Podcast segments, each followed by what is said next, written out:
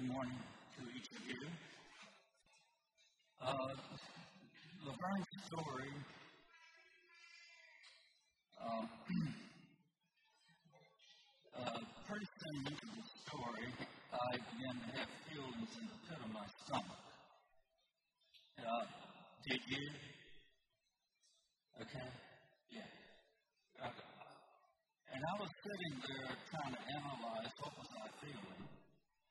And uh, I run a sawmill and I pulled a stick and I have uh, sharpened the saw and used hand and all of this stuff. And and I knew pretty soon into that story that this was not going to have a good ending. And I felt, I think, fear. Now, I'm, I'm commenting about that because it relates to my sermon. And uh, there was a time in my life when I, I don't think I was really very aware of what I was feeling about anything. And um, the fact that, that you don't know what you're feeling or you don't really know what you're thinking or what you believe in does not keep you from doing things you shouldn't do. The fact that you don't know. Because our conduct, our behavior comes from somewhere inside of us. So this morning, um, I'll admit that I, I had somewhat of a difficulty to decide what I would talk about. And I want to talk about how a disciple of Christ grows. How, how we grow into becoming, how we become a more mature disciple of Christ. And uh, the term that's used for this often is progressive sanctification. So that, that's what I'm talking about.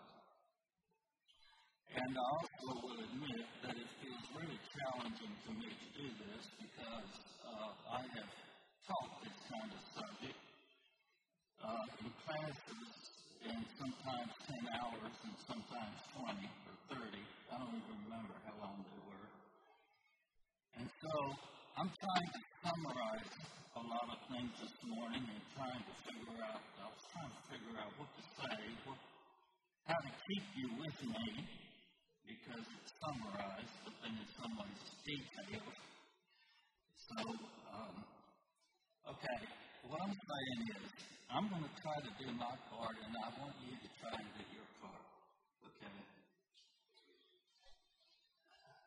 By progressive sanctification, I mean that a believer is becoming progressively separated from sin and more dedicated to righteousness The result being that the believer becomes progressively freed from the power and practice of sin. That's what I mean by progressive sanctification. And I believe all of us are familiar enough with temptation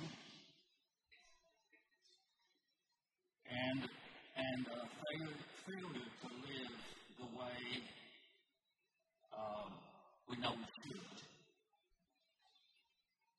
To agree that there, there is generally a huge gap between the way we live or people we observe live and the way the Bible promises that believers can live. There's a lot, there's a huge gap between these. Uh, this is all introductory. I also want to say that I believe that most believers and most uh, doctrines or theologies of sanctification aren't biblical. They are, they are too weak to result in, to produce the kind of transformation of attitudes and behavior that the Bible talks about. And I'm going to give you uh, examples of inadequate theologies. Uh, although uh, Luther and Calvin, who are major fathers of branches of Christianity, although they talk about Christ and the Holy Spirit's presence, they focused on primarily a lot on what's called the imputation of the righteousness of Christ to the believer, to the sinner, when he's converted. And that was presented as the basis for righteousness and getting to heaven which left people with the idea that growth in personal righteousness, growth in upright behavior and attitudes, it was a good thing, but not essential. In order to be a disciple of Christ. And I'm summarizing all of this, obviously. John Wesley represents uh, an attempt to correct the weakness of Lutheranism and Calvinism, the Reformed tradition. And he offered some helpful, what I would call methods for spiritual growth. And I don't know if you know this, but one of his methods was, and it was a good one, but it, it was uh, to have believers meet together in small groups and I didn't bring it with me, but I have a list at home of questions that they were supposed to ask each other in these groups. Good questions.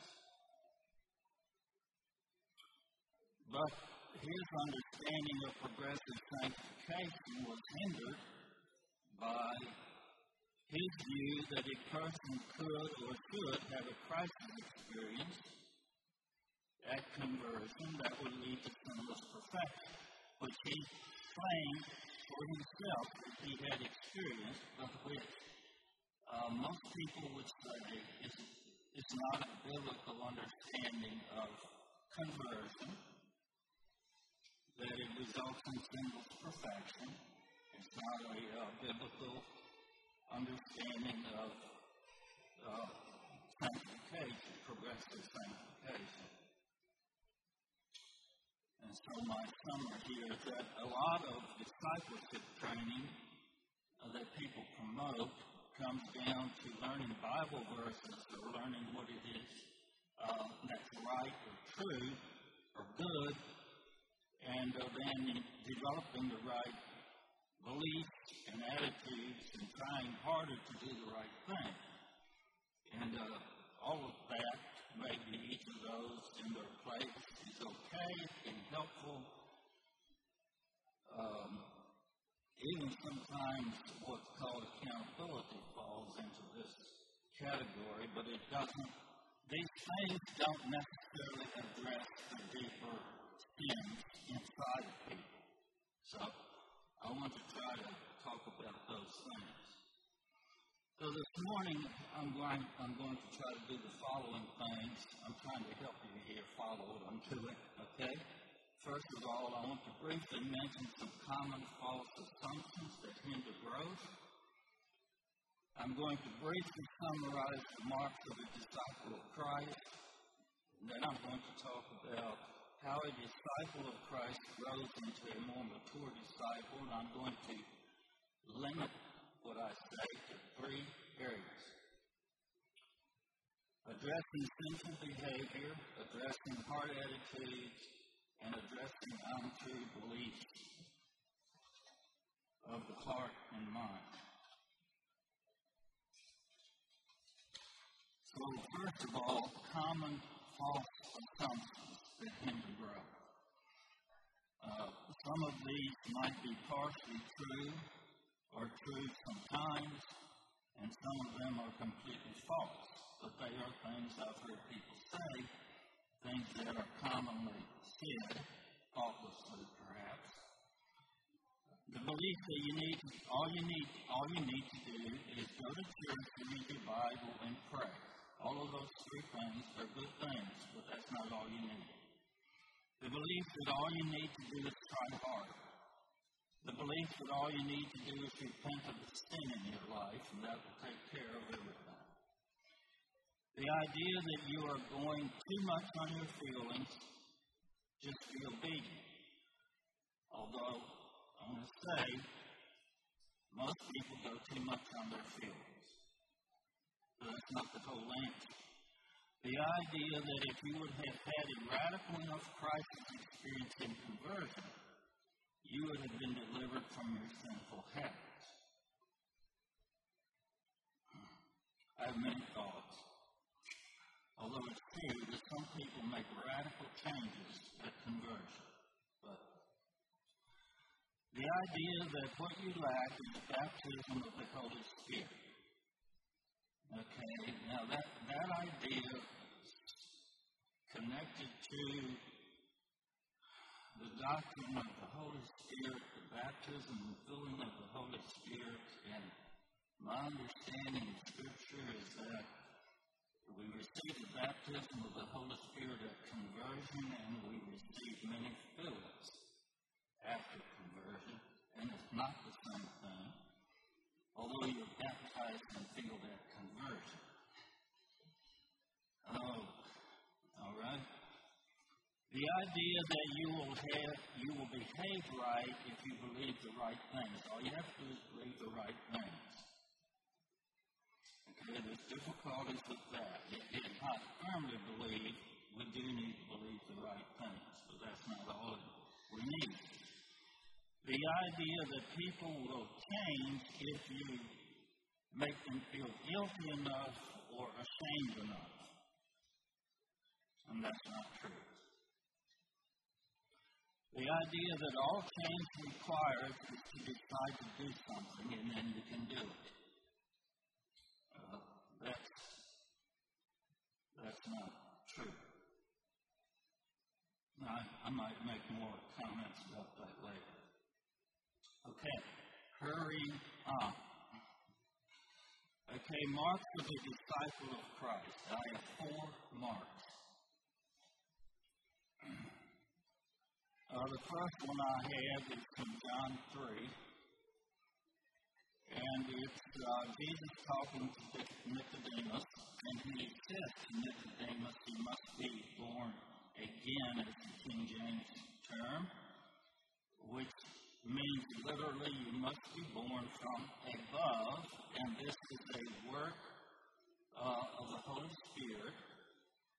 And it's a mysterious work. So, the first mark I have is being born from above, conversion. A mark of a believer.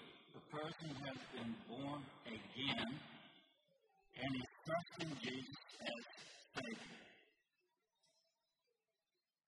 and Lord.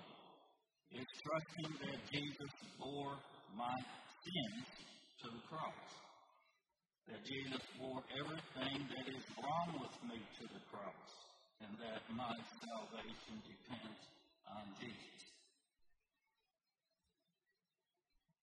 So that's one mark of a believer, born again.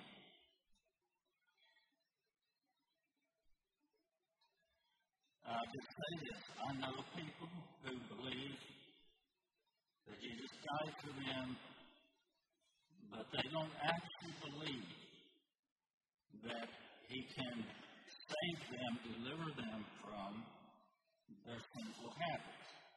And they have a hard time believing that He forgives them when they sin. So this is in Mark. This is, this is the, um, the gift that God gives us in Jesus. Okay, the second mark I have uh, there's many places in Scripture that talk about this subject, and uh, I have John 15 here. So, the second mark is the person is growing in a deeper, more authentic, interactive relationship with Christ. Because being a believer, a Christian, is not just about believing certain doctrines.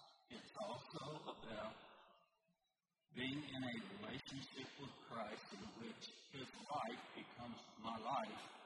And I'm relating to Him, talking to Him, listening to Him, uh, being nourished. I'm, I'm in the vine and I'm being nourished by His life.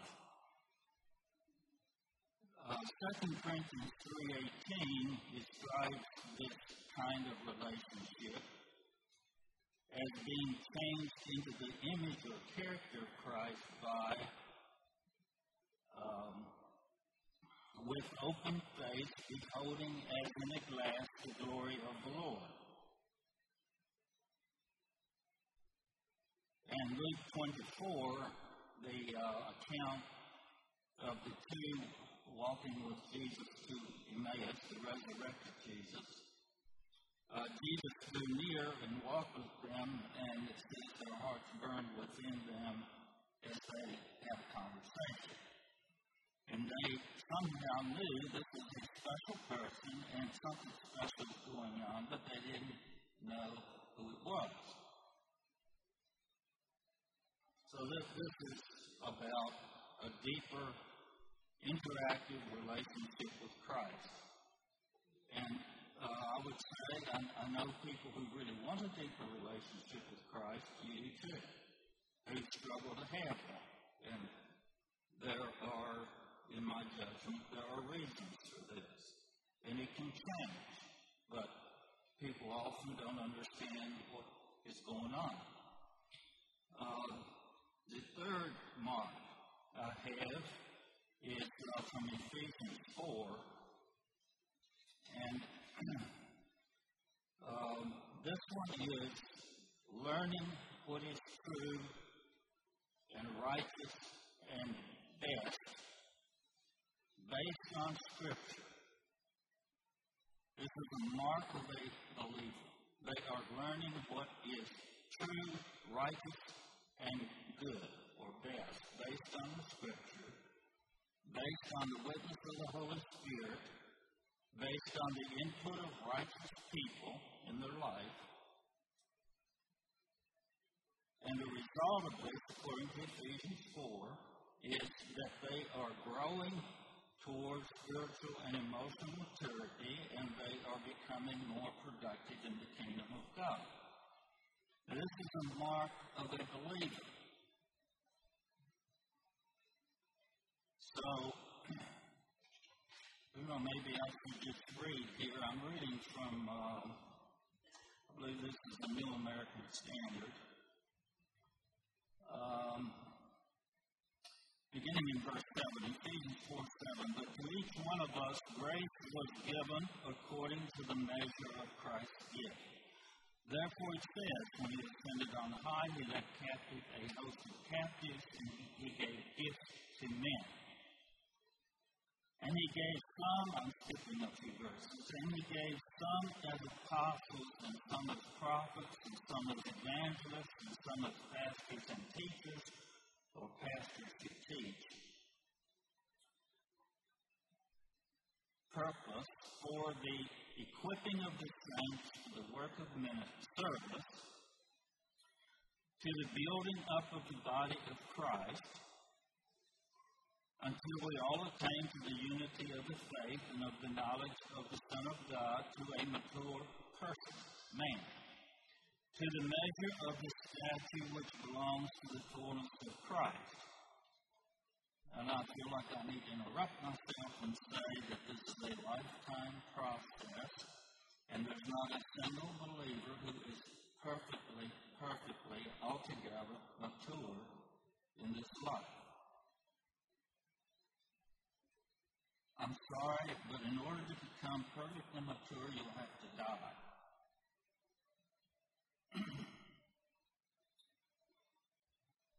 You'll have to die and uh, go to heaven, but that doesn't mean that we can't be in the process of this. And, and it's also true that any growth toward maturity that you and I make will be because we have died to something like sin. As a result, we are no longer to be children tossed here and there to and fro, is the King James, by waves and carried about by every wind of doctrine, by the trickery of men, by craftiness and deceitful scheming. But speaking the truth in love, we ought to grow up in all aspects into Him who is the head, even Christ, from whom the whole body being fitted and held together by what every joint supplies, according to the proper working of each individual part, causes the growth of the body for the building up of itself in love. Okay, so what that's saying is that this speaking the truth in love, this teaching program of the gifted people God has given to the church, but everyone is gifted too. This teaching that is happening by gifted men and the speaking to one another truth and love um, produces unity and it builds up the body, which likewise results in further spiritual growth. I don't know. Something like this. Okay, then, then Paul goes on to talk about uh, the putting off and the putting on. And the putting off of, of, of sinful attitudes and behaviors and putting on of righteous ones. This, this is all a conversation in Ephesians 4 of, of um, what's involved in spiritual growth toward maturity. So, in the first part of Ephesians 4, verses 7 to 8 and 11 and so on, the Holy Spirit, it says the Holy Spirit gives gifts to believers and gives gifted people to the church for the purpose of people growing up. And the result of their growing up is that they will become more and more productive in the kingdom of God, for the kingdom of God. And then uh, verses 12 and following, um, purpose of this gifting is the perfecting, maturing of believers, and the result of this maturing of believers, they will be able to do the work of serving, be able to edify the body, come to unity of faith, grow in knowledge of the Son of God, grow to maturity according to the standard of Christ, and develop stability of belief, grow into the likeness of Christ, become stable, and not blown about by every idea, every wind of doctrine. And they'll know what is true, and they'll not be deceived by lies, and they will speak the truth in love. Uh, that almost, um, I'm sorry, but I listen to myself here, and that almost overwhelms me, all of that. Like, I better get out of the stick here. You know, this is a lot of, okay, okay, Mr. Jerry, relax. okay. Um, all of that is the call, but uh, this is the process. And then in Ephesians 4 17 32 is a summary of what we put off and what we put on. And so the question is uh, how does a person become the kind of believer that the Bible talks about? That a disciple of Christ is. Um, so the things I'm going to say uh, here on apply to all of these marks of a disciple of Christ.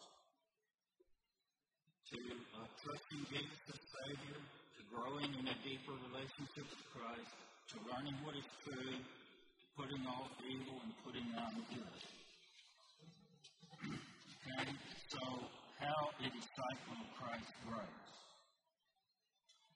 I'm going to start with uh, the uh, external or the most surface or the most obvious or the thing that you see first about us, all of us.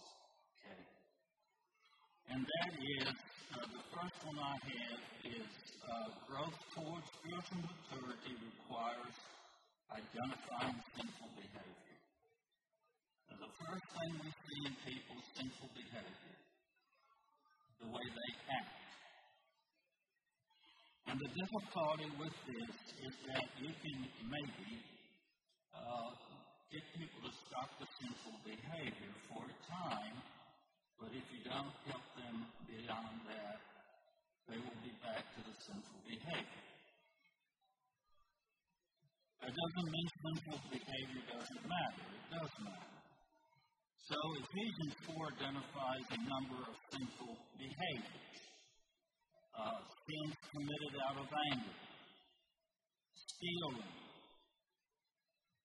corrupt communication, and it mentions lying and evil speaking, and sexual sins, and of course, this is not an exhaustive list of sinful behavior.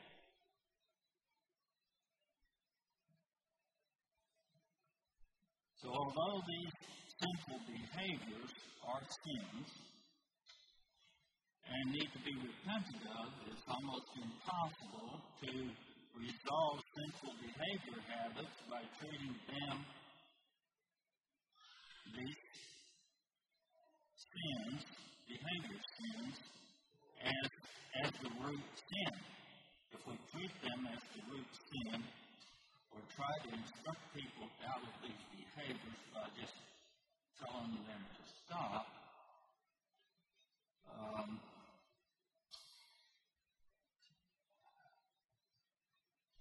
it doesn't result in lasting change. So lasting change in our sinful behavior habits requires change in our attitudes and in our hearts. So that's the next one I have. The growth towards growth and maturity requires addressing heart attitudes, not only behavior, but heart attitudes and uh, deeper heart conditions. So I'm going to mention some of these heart attitudes and deeper heart conditions. Um, uh, the first thing I want to say is that I found that uh, people, and I know a good many people, and I'm not talking about people in this community here.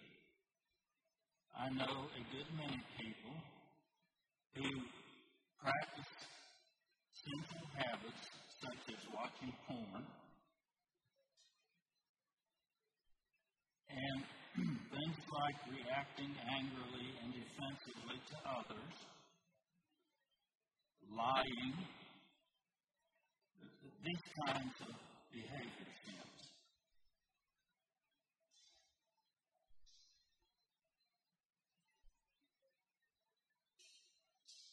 And, uh, and often these, what I find is that these are the result of what they are feeling their heart attitudes, feelings like fear, anxiety, powerlessness, guilt, shame, the feeling of I don't belong to anybody, nobody cares about me.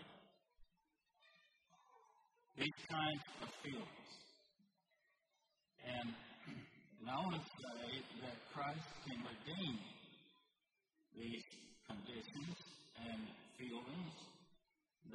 result in sinful attitudes and behaviors. Christ can redeem these things. But what I also find often is that people aren't really aware of having these attitudes and these feelings. Okay? They just know for some reason they watch porn. And they can't figure out why. Well, there are reasons. There are reasons. They didn't just wake up one morning and decide to do this. There's a reason. There's, there's something behind it. So I want to mention a few of these heart attitudes. Uh, the first one I have is lack of trust. And there's probably not a single person in this room who trusts as much as they could or maybe should, whether it's Christ or other people.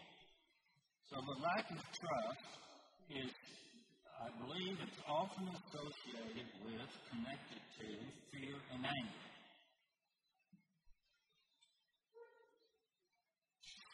Uh, when we're afraid of getting hurt,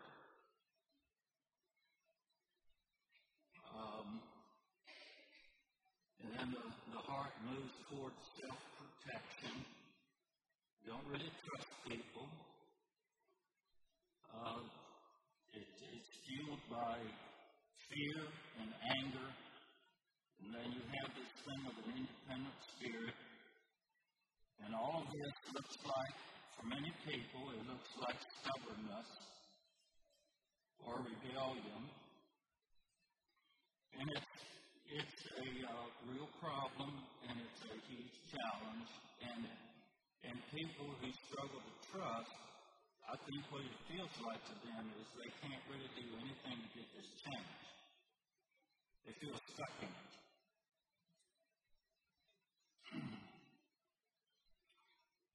and by the way, uh, our lack of trust uh, isn't just a result of bad things that happen to us.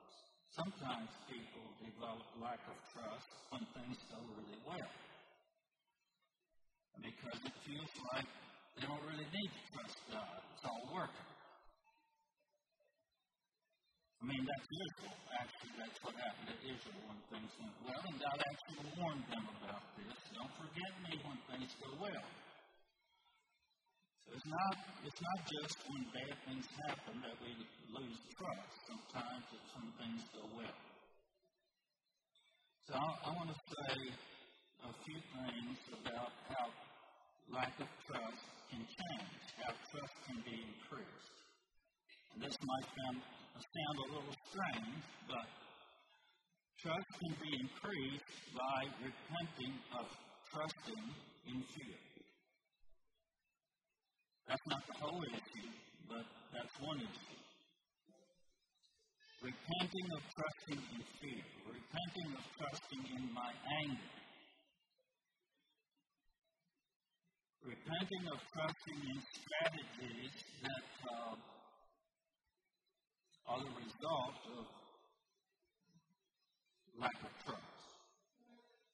In other words, as long as you don't confront the fear and the anger,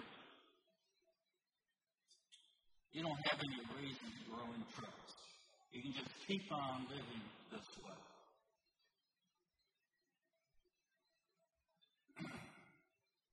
and the truth is that, that uh, trusting in fear, anger, and these sinful behaviors we have is a substitute for trusting Jesus. That's the fact. I'm being very abbreviated here and I'm being very forthright. I'm not trying to attack anybody. I'm just trying to say some things. Okay? Lack of trust. Okay? The next one I have is lack of love. Lack of love. Again, probably nobody here loves God or others as much as they could or should. Lack of love is often connected to pride, feeling better than other people, uh, ungratefulness, uh, having a critical spirit, uh, having a demanding spirit. All, these and other things, these are connected to lack of love. Uh, jealousy comes to mind. That's one too. Fits here. Um, and often people who lack love for others, they, they want someone or something to fill their internal void, but when they receive something they want, they often can't accept it. I said that, but uh, right now I don't know what to say about it. But I know it's true. And uh, people who lack love for others, they have behaviors that express it. Or they, uh, the communication expresses it in their, their way of relating to people and uh, controlling people and putting people down and all, all of these things. And so, love can be increased. And this is very summarized, but it can be increased by repenting of lack of love.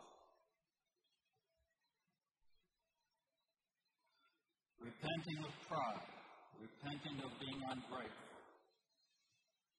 uh, repenting of not receiving love when it's given.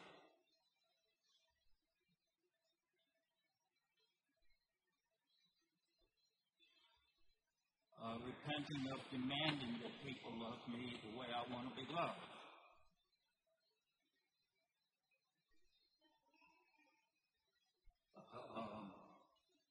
By uh, it can be love can be increased by taking the risk of yielding to a deeper relationship with Christ, a love relationship with Him, experiencing deeper love with Christ. And for some people, that's a hard thing to do. I must go on. Uh, the next one I have is guilt, the heart attitude of guilt, the feeling of guilt. okay, probably everyone here has felt guilt, and maybe some of you feel guilt right now. All right, the feeling of guilt according to Scripture, is a result of what people do. When we do things that we know is not right, we feel guilt.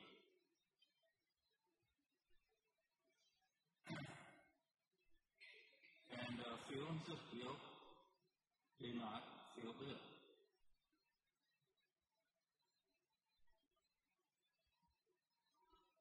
It can result in a fairly high level of anxiety and fear. But the problem is that the feelings of guilt may want to make a person stop doing things that make them feel guilty. But feelings of guilt seldom have the power to change a person's behavior. The feeling of guilt by itself does not have within it the power to change a person. That's the problem. So guilt is reduced by confessing and repenting of sins. And of course, uh, by stopping sin.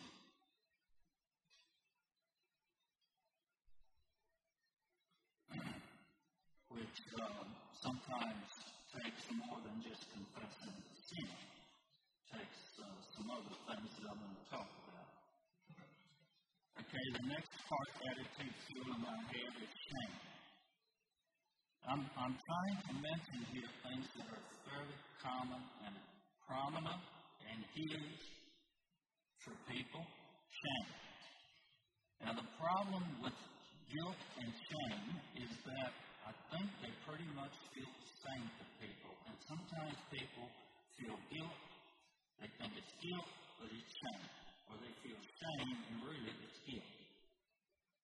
All right? Shame. Shame is the result of who people think they are. Who people perceive themselves to be.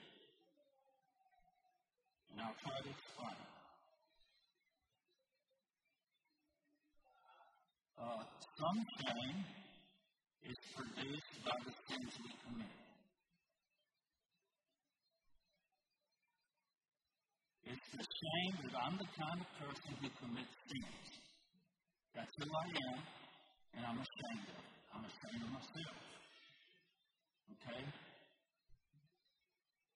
Who I am lives this way, does these things.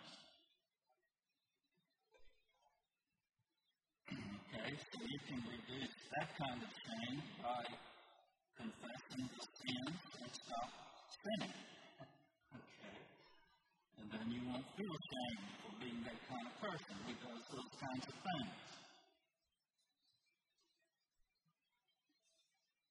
But then there's another kind of shame which is the result of sins committed against us.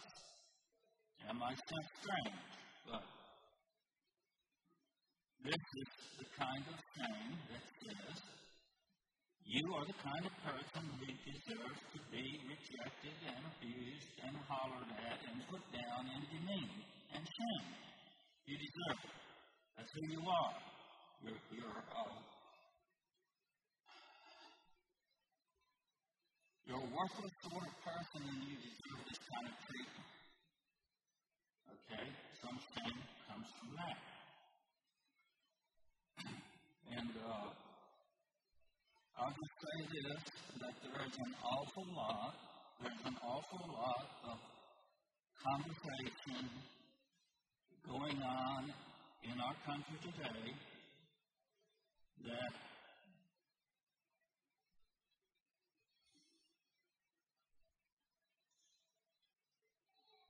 revolves around shaming people for various things. I don't know what more to say about that right now. Now, the problem with the shame that comes from being rejected, demeaned, abused, the problem is that it cannot be changed by repenting of it. People can't repent of the shame they feel for being treated this way. uh, this kind of shame, I think, is reduced by understanding what is true about who I am in relate, and it has to be related to who Jesus says I am, or who God says I am. The value He places on me has to be stronger lies that people or the devil tell us about who we are. I don't know if that makes sense or not. But. So this kind of shame is reduced by learning what is true in relation to the Bible and the Holy Spirit and Christ, what they say about who we are. This kind of shame is reduced by increasing our belonging with Christ and other people.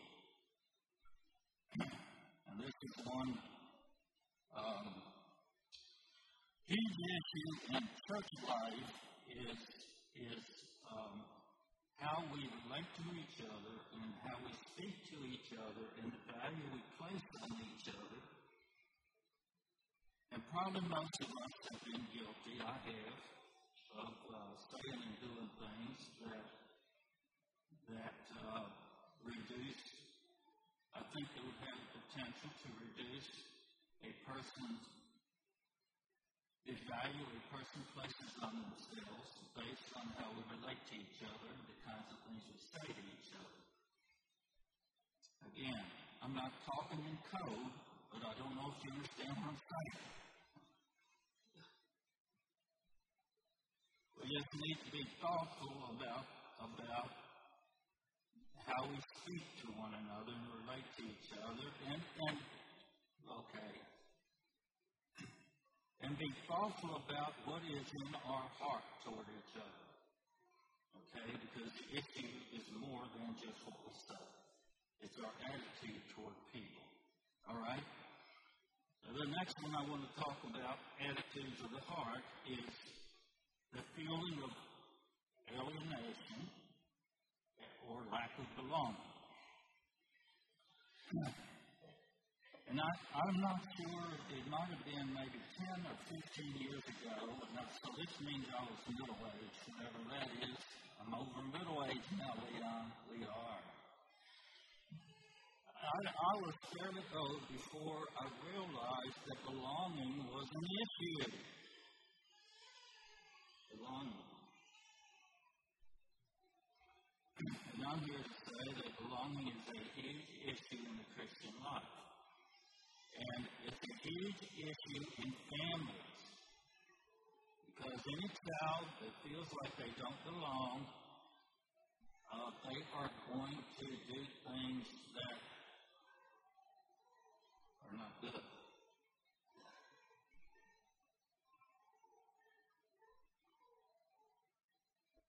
So, lack of belonging, the feeling like I don't belong, it's produced by the same things that produce guilt and shame.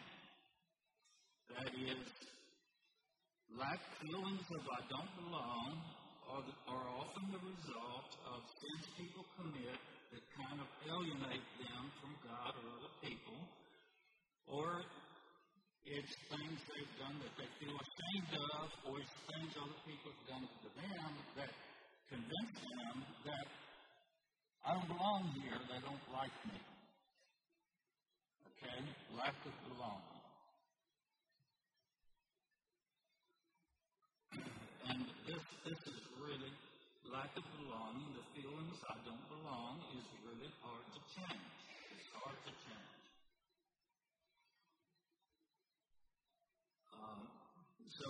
involves changing, involves, as I've said before, uh, with shame, it, it involves in, increasing my understanding of what Jesus thinks about me. It involves things like repenting of sins I commit.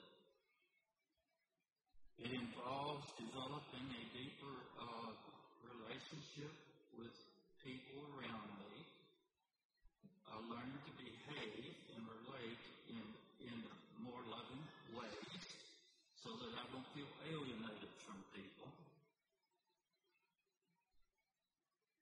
Um, it involves learning to Christ as Savior and Lord in a deeper way on a daily basis. And that can be very hard.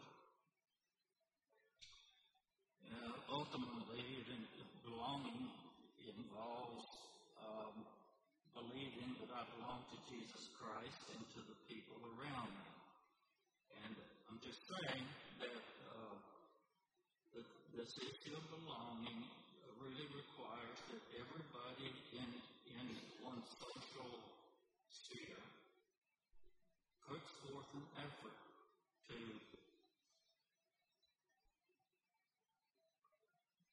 to help people belong.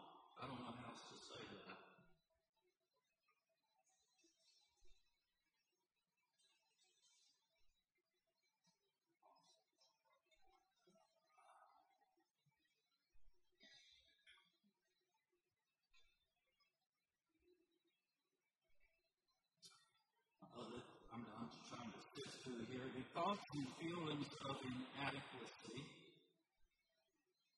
I'm talking about inadequacy now. People feel like they don't have what it takes. These feelings say that I can't do anything right. I don't have what it takes. I'm not enough, good enough, smart enough, strong enough. yes, some of us get older and uh, those kinds of things are more real to us. Especially strong enough.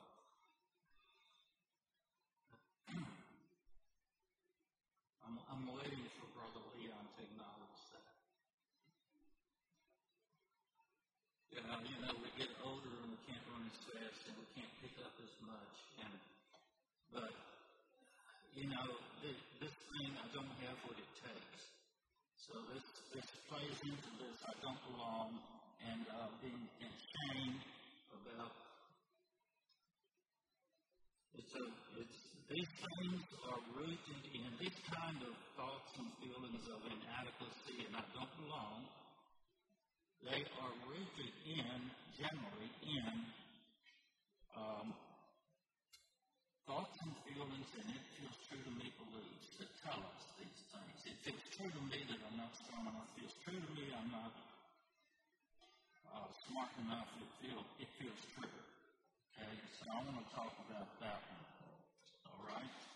So I'm going to the third category of growth. Growth towards spiritual maturity requires addressing untrue beliefs of the mind and heart. and I'm noticing the clock. So let me say first that there are two kinds of beliefs. There are beliefs of the mind, that's one. And then there are beliefs of the heart, and that's the second. And they are not the same. Beliefs of the mind, or whatever we would claim to believe based on what we claim to be true or right, what we think the Bible teaches. And people can know a lot of things in their heads that they say is the truth. That's good. It's good. I'm not knocking that. But that's beliefs of the mind. And uh, something like this, as many of these. Uh, such is the belief that God loves me because the Bible says so. Okay? Beliefs of the heart, on the other hand, are what I would call what feels true to me. And uh, I'm really sorry, but I know people who tell me things like, God loves me. And then uh, in the next two or three sentences, they will say, it's true to me, God doesn't love me. Okay? Both of these things are going on inside of them. And uh, the sad thing is that often the way people live, behaviors they have, are the result of uh, actions taken, decisions made out of these, if you're true to me, beliefs that aren't true. Okay?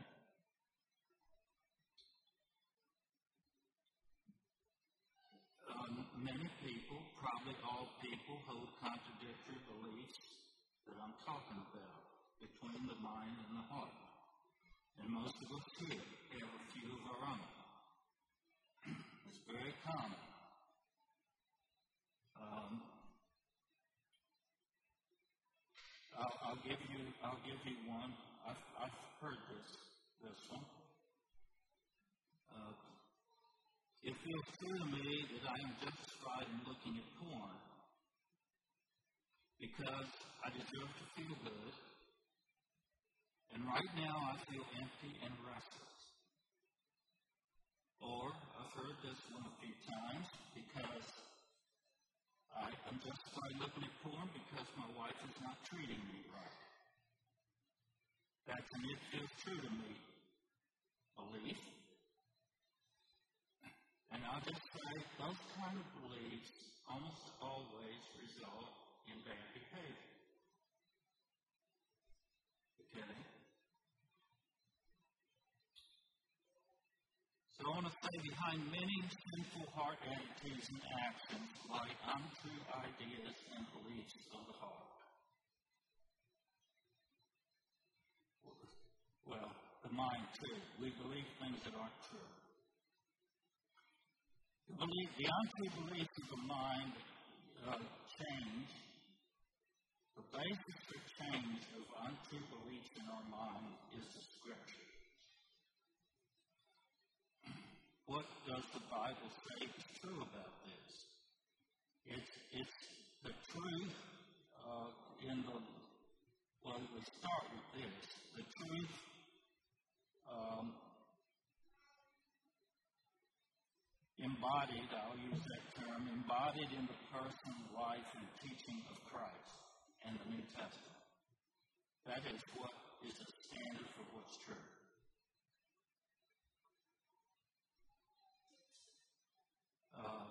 I'll, I'll give an example of a non-true one. Um, I've had people tell me this, that uh, anytime a person is sick, it's the result of God's judgment.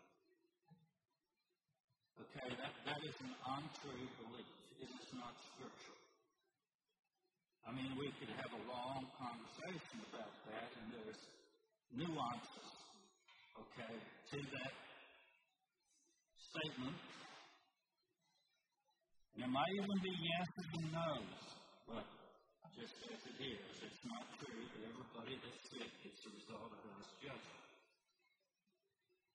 I'm true, it feels true to me beliefs. It feels true. I'm not talking about mind beliefs now, I'm talking about heart beliefs. It feels true to me.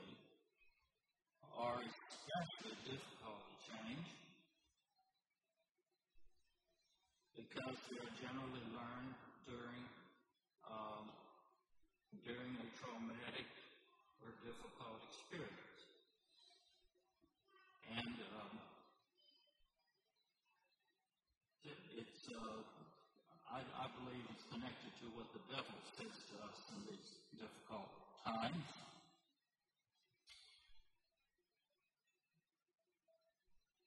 They've become the acute, feel true me beliefs often are acted out of in ways that you have ingrained habits, grow up around them. Habits. Habits are hard to change. And another reason they're hard to change is that we are very much attached to these beliefs that are true because they seem to work for us. They're familiar. They're safe. That might all sound crazy to you, but that is true. Um, I'll give you a few feels true to me that people have. God does not care about me. God is withholding things I deserve from me. That was Eve. That was Eve. It feels true to me. It's what the devil told her. God is withholding good things from you that you deserve, and you will know more, whatever. No one cares about me. Evil is more powerful than good. All of these are, it feels true to me. I will never be loved the way I need to be. If you really knew me, you could not like me. I am a horrible person. I've had people tell me that. Or, I am a failure. I'm a mistake. I've heard that one too. I'm an embarrassment. I'm a hopeless case. I'm sorry I've heard all of these. My problems are bigger than anyone else's. I've survived more than most people can handle. I'm sorry, but you know, in that one, uh, I could almost be proud of how terrible I'm doing. Always know what is going on in your room and what people feel toward me when I walk into a room. That's and it feels true to me and people who believe that it's not true. It's not true that you can read people's minds. Uh, or the one, I feel true I don't need people. Yeah, well, I got hurt last 15 times when I tried to relate to somebody. Every friend I get, somehow doesn't work. Okay, I'm just saying, all of these things, we have many of these. Many people have some of these, and we don't even think about it.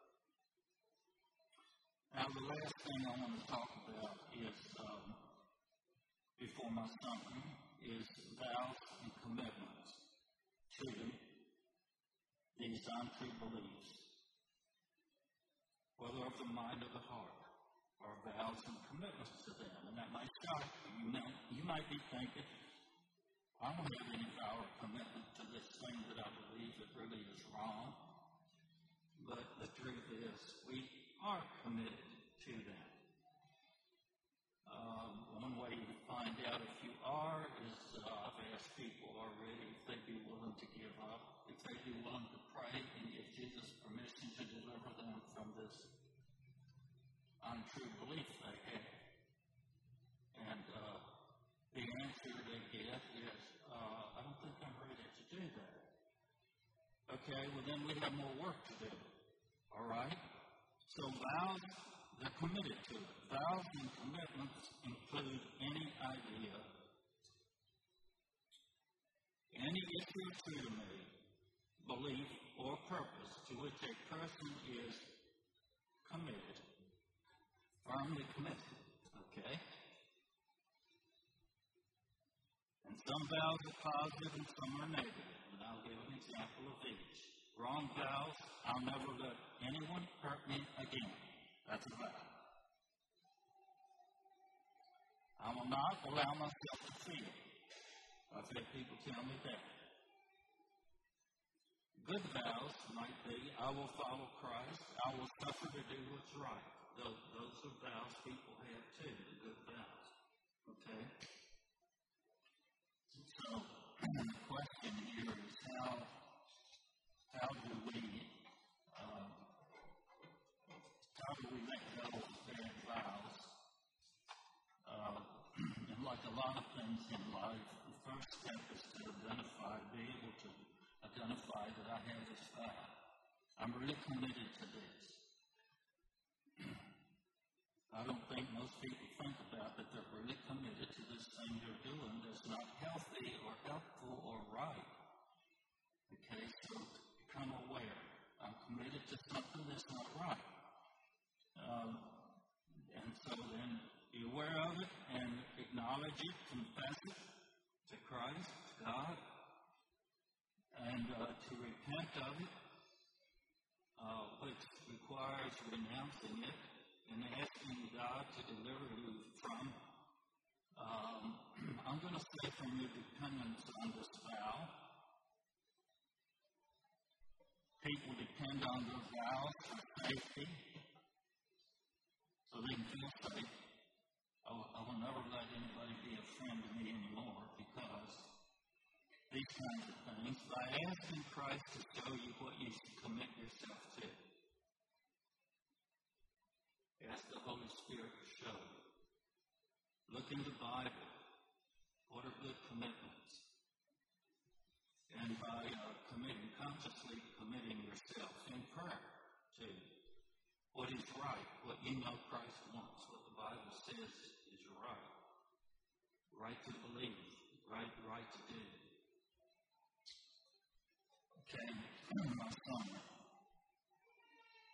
So we've looked briefly at some false assumptions that hinder growth and uh, the marks of a disciple of Christ.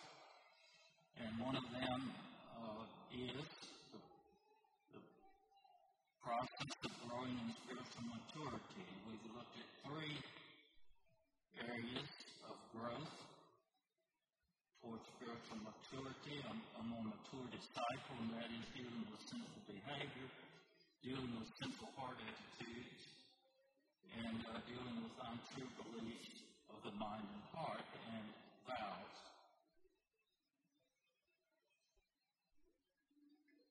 The change requires scripture and truth. That, that is a biblical reality. People cannot learn to obey unless they are learning truth from God's Word. we, we can't learn to do the right thing in a vacuum. Uh, another thing I want to say is change requires being completely honest with ourselves and learning to identify and acknowledge our sinful behavior and any, any sinful attitudes we have and any false infiltratingly beliefs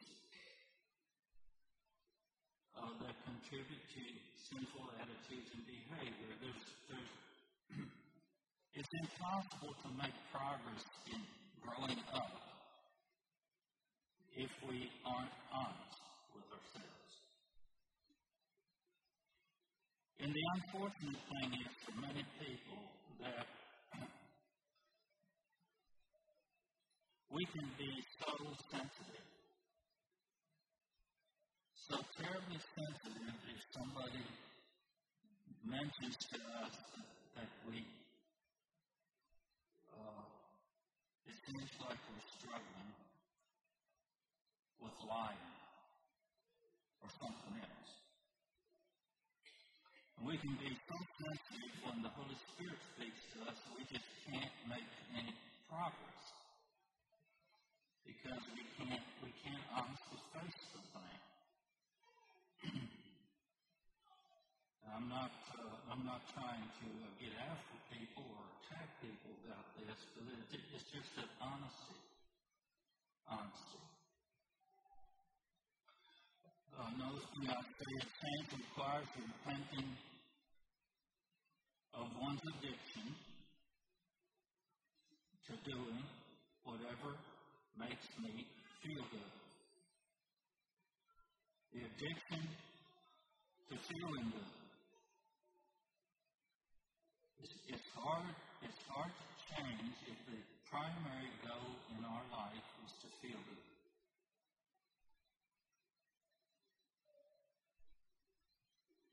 it keeps people from uh, surrendering to Jesus, dying to sin. The Romans 6 die to sin and rise with Christ. Die with Christ to sin and rise with Christ to righteousness. I think that's what's taught there. It, it makes that very, very difficult if the primary goal we have is to feel good. And anybody, anybody who looks at the news at all knows that this is part of what's going on in our world today is people are addicted to feeling good.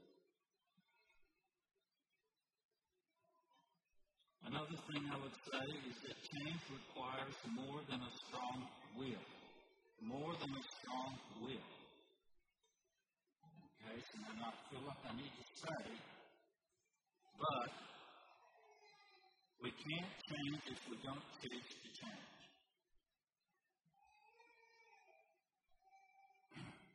But the choice, the first choice we need to make is to surrender our sinful attitudes and thoughts and behaviors goods.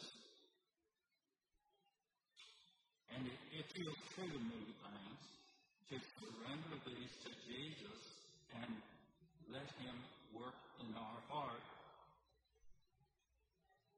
To choose to surrender these things to Jesus and let Him work in our heart in places that we can't directly change.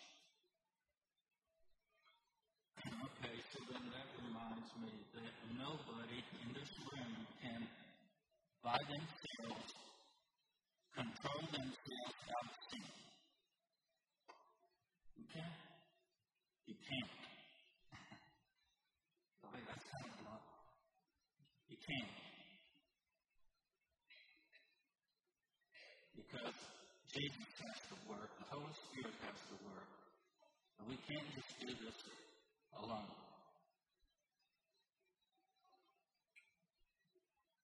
Uh, so I said this and I'll say it again. So then, change requires learning to surrender. Everything that's wrong, everything we want to be different, is surrender this to God.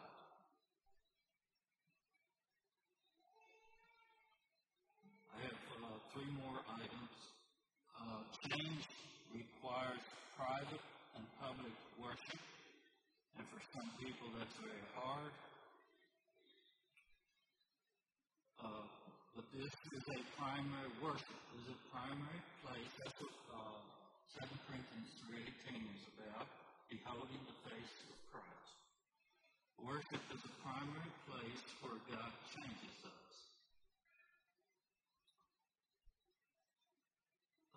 Some people need more than private or public worship.